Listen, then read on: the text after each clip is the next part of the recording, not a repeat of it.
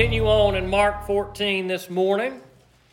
Mark chapter 14, we'll pick up in verse 53. This is right where we left off.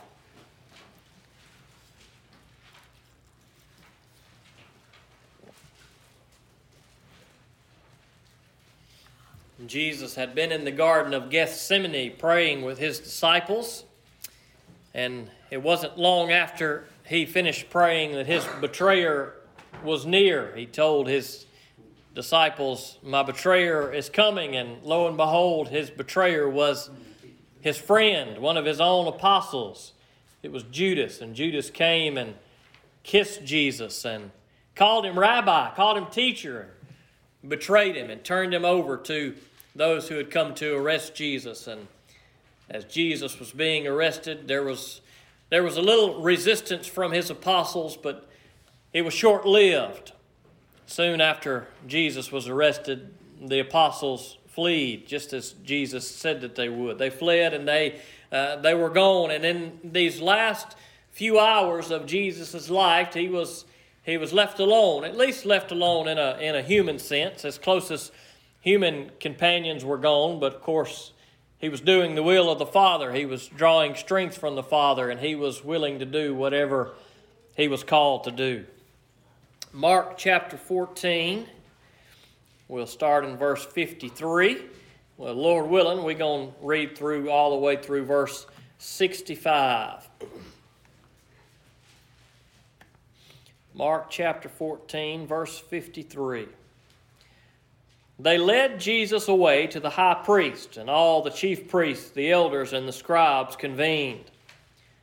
Peter followed him at a distance right into the high priest's courtyard. He was sitting with the temple police, warming himself by the fire. The chief priest and the whole Sanhedrin were looking for testimony against Jesus to put him to death, but they could find none, for many were giving false witness against him. But the testimonies did not agree. Some stood up and were giving false testimony against him, saying, We heard him say, I'll demolish this sanctuary made by human hands, and in three days I will build another not made by hands. Yet their testimony did not agree even on this. Then the high priest stood up before them all and questioned Jesus.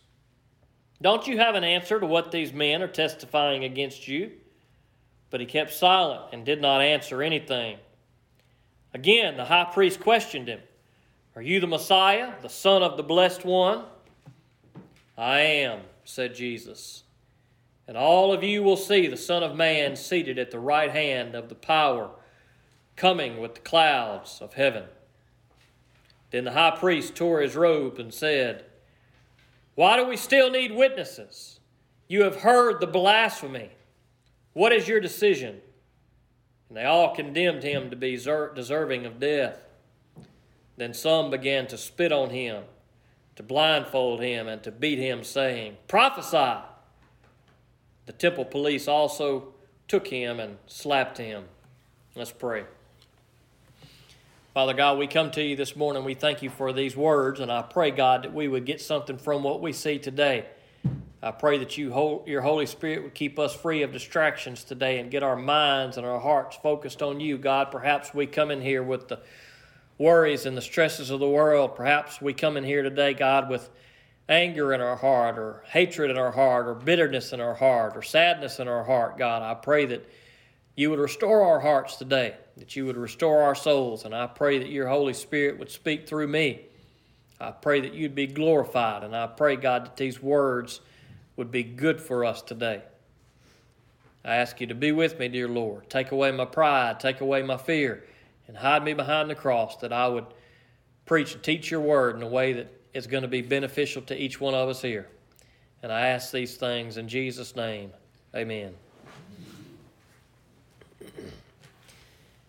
After Jesus is arrested, he is led away to the very ones who had been trying to arrest Jesus and kill Jesus for quite some time. We see some familiar characters mentioned the high priest, the chief priest, the elders, and the scribes. These would have all been religious folks of the day. These would have been Jewish Jewish men. These would have been God's chosen people that Jesus had come to save, and not just them, but but all through Jesus. But but Jesus was sent first to God's own people, and these who were in the highest religious positions of the day were the ones who hated Jesus the most, and they had been looking for every opportunity they could to arrest Jesus, but they never did find a good opportunity because many in the crowds loved Jesus and there were often crowds around Jesus. But they had finally got their opportunity.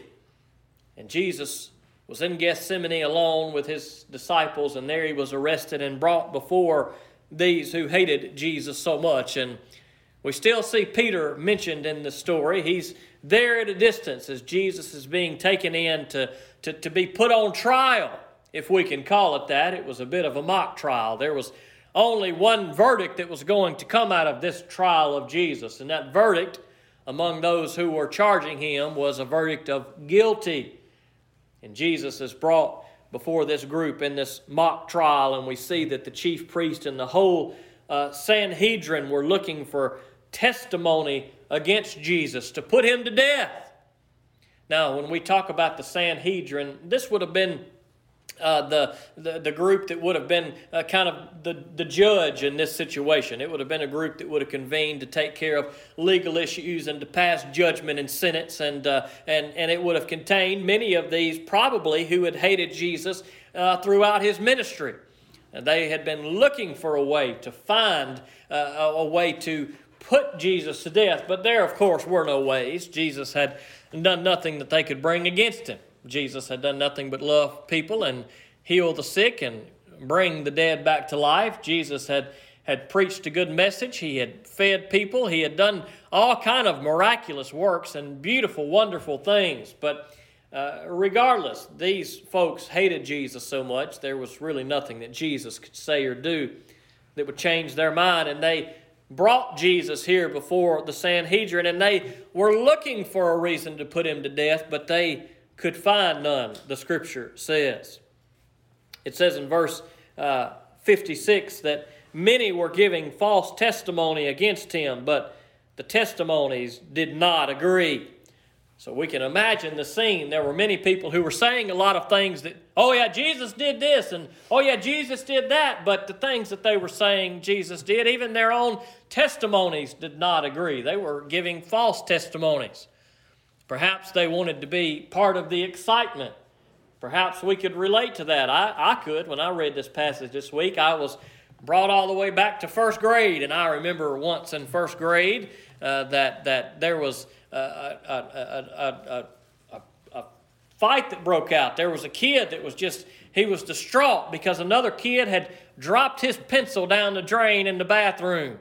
And the teacher was saying, Did anybody see this happen? I want to know what went on in there. And I said, Oh, I saw it. I saw it. And I went in that bathroom and she said, What happened? And I said, Well, he took his pencil and I walked over to the sink and I said, He dropped it right down that drain. And the boy whose pencil got took said, No, he didn't. He dropped it over here on the floor down this drain. Dang it. I was lying through my teeth. I didn't see what happened. I wanted to be part of the action. I was bringing a testimony. I saw him do it. Here's what he did. He put it over here. And the teacher said, Go back in the classroom. Because my, my testimony didn't line up with the rest of the testimony because I was lying. Well, that's not so different from what happened here. There was probably a lot of people in the middle of the excitement. They wanted to see Jesus die. They was making up whatever they could. Oh yeah, I saw him. He did this. And oh no, I saw him. He did that. But but the testimonies didn't line up. That wasn't going to be good enough. Even even that wouldn't stick for these people who hated Jesus. They needed something more solid. They needed something that would hold up in court, at least to make their consciences feel better, I guess. And so we continue on in verse 57. Some stood up and were giving false testimony against him, saying, We heard him say, I will demolish this sanctuary made by human hands, and in three days I will build another not made by hands. So they found this one thing that they thought maybe they could get Jesus on. And Jesus had said this, but as usual, many of the people who heard Jesus didn't understand what he was saying. They missed the meaning of what he was saying. Jesus would say things that, that didn't make sense at first, but, but but there was a message in there. There was a spiritual meaning and a spiritual message to what Jesus was saying. And the passage that's being referenced here is found in John chapter 2, verse 18 and 19. And I'll read that for you.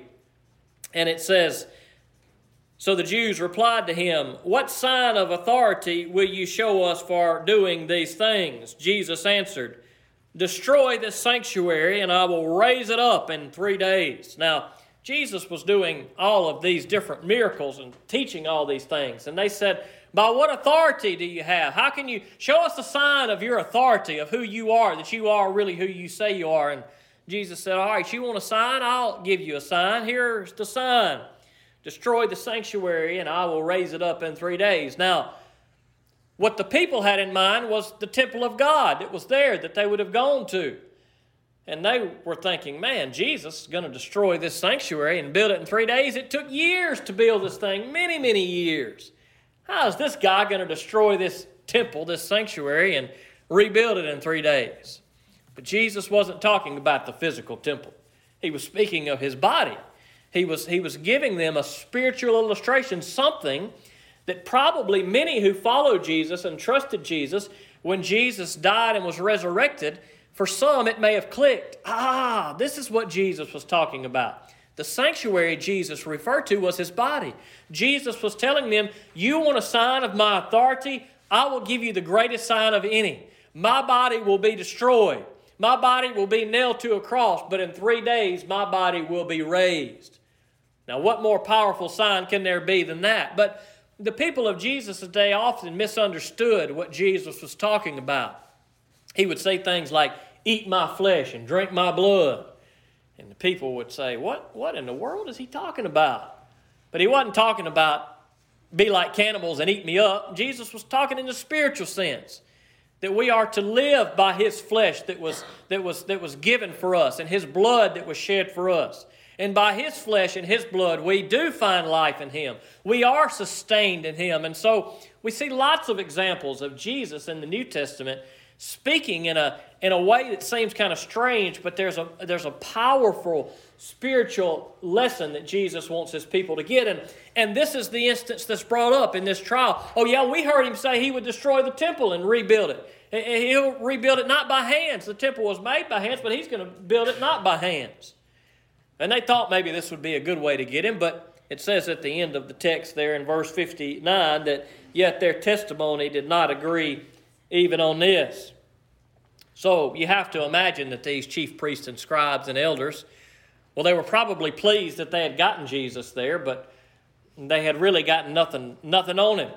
After all, what could they get on him? And the testimonies were coming in left and right, and even the greatest testimony that had come in about him destroying the temple was not enough. There was even disagreement amongst the crowd that was there and the ones who were arguing about these things. And so they must find some accusation against Jesus. And so the trial continues on in verse 60. Then the high priest stood up before them all and questioned Jesus. Don't you have an answer to what these men are testifying against you? But he kept silent and did not answer anything. That might be a good, a good little thing for us to make note of there that as Jesus was standing before his enemies, he kept silent. Now, Jesus did speak a little bit, as we will see here, and as we will see as the story continues, but Jesus' words were very few when he was on trial. And perhaps there are many occasions where our words need to be few. It's easy for us when our enemies are coming against us or our friends are coming against us and, and making allegations against us and attacking us in some way it's easy for us to want to respond and want to argue back. But that's not what Jesus did. He simply let them make their accusations and he remained silent. Perhaps there are many times in our life that we simply need to remain silent because the things that we would say may not be fitting to say. Keep that in mind, and in our own lives we should. But he continued to be questioned further in verse 61. Again, the high priest questioned him Are you the Messiah, the Son of the Blessed One? So they just came right out and asked him the question Are you the Messiah? And there are, there are some people that, that I've heard say that Jesus never said that he was the Messiah. But I don't think that they have read Mark chapter 14, verses 61 and 62. Because it seems pretty clear to me that Jesus says that he is the Messiah. He is asked point blank, Are you the Messiah? And Jesus responds in verse 62, I am. That's pretty definitive. I am. Now, those two words are significant to us, I believe. These are two words that we see Jesus use frequently of himself in Scripture. No doubt this is probably a reference to way back in, in Exodus, in Exodus chapter uh, 3, verses 13 and 14. Exodus chapter 3, verses 13 and 14. When Moses went before God, this is the account of that, verse 13 of Exodus 3. Then Moses asked God, If I go to the Israelites and say to them, The God of your fathers has sent me to you, and they asked me, What is his name? What should I tell them? God replied to Moses, I am who I am. This is what you are to say to the Israelites I am has sent me to you. Who does God call himself in Exodus 3? He says, I am. When the people ask, Moses says, What do I tell them? God says, You tell them, I am sent you. Now, I believe that when Jesus said the word I am here, that that's probably not a coincidence. I believe that that's probably to draw us back to that very passage. The very passage that these who had Jesus on trial would have known. They would have known the law of Moses, the Torah, it is called. They would have known what the law said. They probably could have recited this passage to you that I just read from heart, many of them. They knew who God was. They knew that God was the I am. He is I am. And here they question Jesus Are you the Messiah? And Jesus says, I am. Continuing on, Jesus says, And all of you will see the Son of Man seated at the right hand of the power and coming with the clouds of heaven. Now, Jesus is certainly probably refer- referencing Daniel chapter 7 here. Daniel chapter 7, verses 13 and 14 read as follows I continued watching in the night visions. This is a vision of Daniel. And I saw one like a son of man coming with the clouds of heaven. He approached the Ancient of Days and was escorted before him. He was given authority to rule and glory and a kingdom so that those of every people, nation, and language should serve him. His dominion is an everlasting dominion that will not pass away, and his kingdom is one that will not be destroyed. Now, Daniel is pointing us forward. These words came long before Jesus, but they were pointing us to Jesus. And what did he see? He saw one like the Son of Man approaching the Ancient of Days. Now, this is speaking of Jesus, approaching God here. And the Son of Man is a term that we see Jesus use often of himself. Jesus almost always refers to himself as the Son of Man.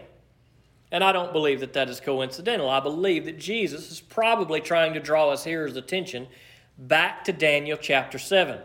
And who is this one that Daniel sees? What is he going to do? Well, he is going to have authority over everything. He is going to have a kingdom that will last forever. And so I think Jesus is dropping some hints here to these people who have him on trial. You have me on trial, but I want you to know who I am. Are you the Messiah? I am. And you will see me coming on the clouds. And no doubt, this audience that he was speaking to most, if not all of them, would have been familiar with Daniel's prophecy. And Jesus is giving them clues and Jesus is giving them hints to all who would hear the words of Jesus. And for some, I believe that that connection was probably made, but not for those who had Jesus on trial. It would not have mattered what Jesus had said, it would not have mattered what Jesus had done. they were determined that they were going to kill Jesus. And as the high priest heard these words of Jesus, he tore his robes. This is something that we see a lot in the Old Testament in particular. When we, when we see the tearing of robes, it's a, it's, a, it's a sign of grief, of something that's going on. We see uh, when Reuben, uh, when, when uh, uh Joseph is put into a pit by his brothers and they want to kill him, and Reuben's going to go back later and save him. When Reuben comes back to the pit, and he sees that Joseph is gone. He tears his clothes. When, when David, for example, hears that Saul and Saul, uh, Jonathan have died. Now, David was the king of, of, of, of, of Israel, and, and Saul had been the king of Israel, and Saul was evil, and he had tried to kill David.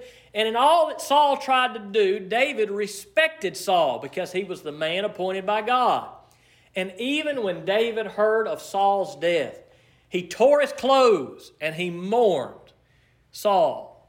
And so we see in, in, in times of, of grief or, or things that, that are heard that are, that, are, that are just disturbing and difficult in the Old Testament, uh, that, that clothes are ripped. And boy, when the high priest heard what Jesus said, he tore his robes. And he continues on by saying, Why do we still need witnesses? You have heard the blasphemy. Blasphemy, the high priest says. How dare you make such a claim? We need no more witnesses. This man has condemned himself. He has spoken blasphemy. What do you say, crowd? And the crowd began to beat him, and they began to spit on him, and they began to blindfold him. And the sentence was passed guilty. And this man is guilty and therefore he is deserving of death.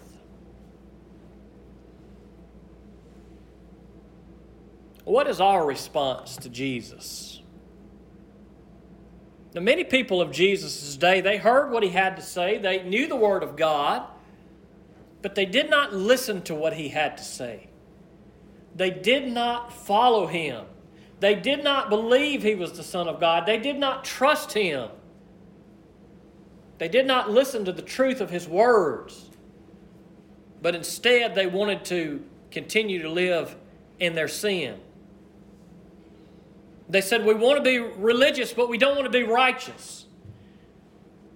We want to do some of what God's Word says, but we don't really want to be held accountable for the rest of it. We don't really want to follow God, we really want to do what we want to do, but we're going to pretend like we're following God in the process. Now, we may look at all of these who put Jesus on trial and we may say, man, I'm glad nobody like that is in the world today, but the truth of the matter is that we got to be careful we don't fall into the same trap. That we don't come to church every Sunday or read our Bible throughout the week and see the words of Jesus and hear the words of Jesus, but don't listen to the words of Jesus. Praise the Lord that we get to come here today and we get to hear God's word. But it doesn't do us any good if we hear it and do not live by it. I hope that none of you are like these who put Jesus on trial. Because we come to read the Word of God, we come to read what Jesus says. And when Jesus was asked, are you the Messiah? Jesus said, I am. Jesus is the Messiah. You and I are sinners. You and I are doomed to be separated from God. You and I are doomed to be judged by God. There is nothing we can do to earn forgiveness of our sins. But we have a Messiah who said, I will I will suffer the pain of my prayer in the garden. I will suffer the pain of the abandonment of my closest friends. I will suffer the pain of a mock trial with, with lies that are being spread against me.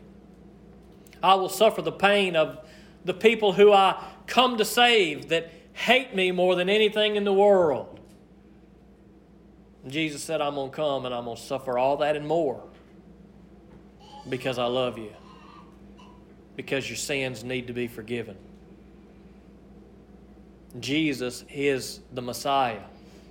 He is our Savior. Jesus says, I am. But what is Jesus? Well, he tells us that he is a lot of things in Scripture. We'll look at some of those right now. If you want these afterward, I'll be glad to point you to these. I'll go through them quickly. Who is Jesus, you might ask? Jesus says, I am the Alpha and the Omega, says the Lord God, the one who is and who was and who is coming, the Almighty. I am the bread of life, Jesus told them. No one who comes to me will ever be hungry, and no one who believes in me will ever be thirsty again. I am the vine, and you are the branches. The one who remains in me and I in him produces much fruit because you can do nothing without me. I am the good shepherd. I know my own sheep and they know me. And Jesus told him, I am the way, the truth, and the life. No one comes to the Father except through me. Jesus tells us who he is. You have heard today in God's Word that Jesus is I am. He is the one who has come for us. He is our shepherd. He is our redeemer. He is the way, the truth, and the life, and no one comes to the Father but by Him. The group before Jesus that day heard who He was, and they chose to reject Him. I hope that you and I today do not make the same mistake. Let's pray. Father God, we come to you today and we thank you for these good words. And God, I thank you for Jesus. I thank you for who he was and who he is. And God, I pray that you would help us not to miss him today. God, if there is one who is in this room that does not know Jesus, I pray that they would repent of their sins, that they would seek him. God, I pray that you help us to look at our own lives to make sure we're not like these scribes and Pharisees and elders. That we don't just fall into the trap of religion. It's easy to do, dear Lord, to go through the motions. But God, help us to be more than religious. Help us to be righteous in Jesus. God, I pray that if there is one that has never trusted Jesus today, they would. That they'd come to Him and ask for forgiveness. They'd put their, their faith in Him. They would know that He is the only Savior of the world. God, maybe there's some in here today and they're yours, and maybe they just hadn't been living right. I pray that you just help them to seek you, to repent, to turn back to you. God, I pray that as we study about Jesus in these last few weeks and the next few weeks, that we learn from him, that we learn from his gentle responses, that we learn from his humility, that we learn from his overwhelming ability to keep his, his, his mouth shut in times that he needed to, dear Lord, and he'd speak plainly and concisely in the times that he needed to speak. God, I thank you for your word. God, I thank you for showing us through your word who Jesus is. God, I pray that everybody in here will know who Jesus is and have a relationship with him today before we leave. And I ask these things in Jesus' name. Amen.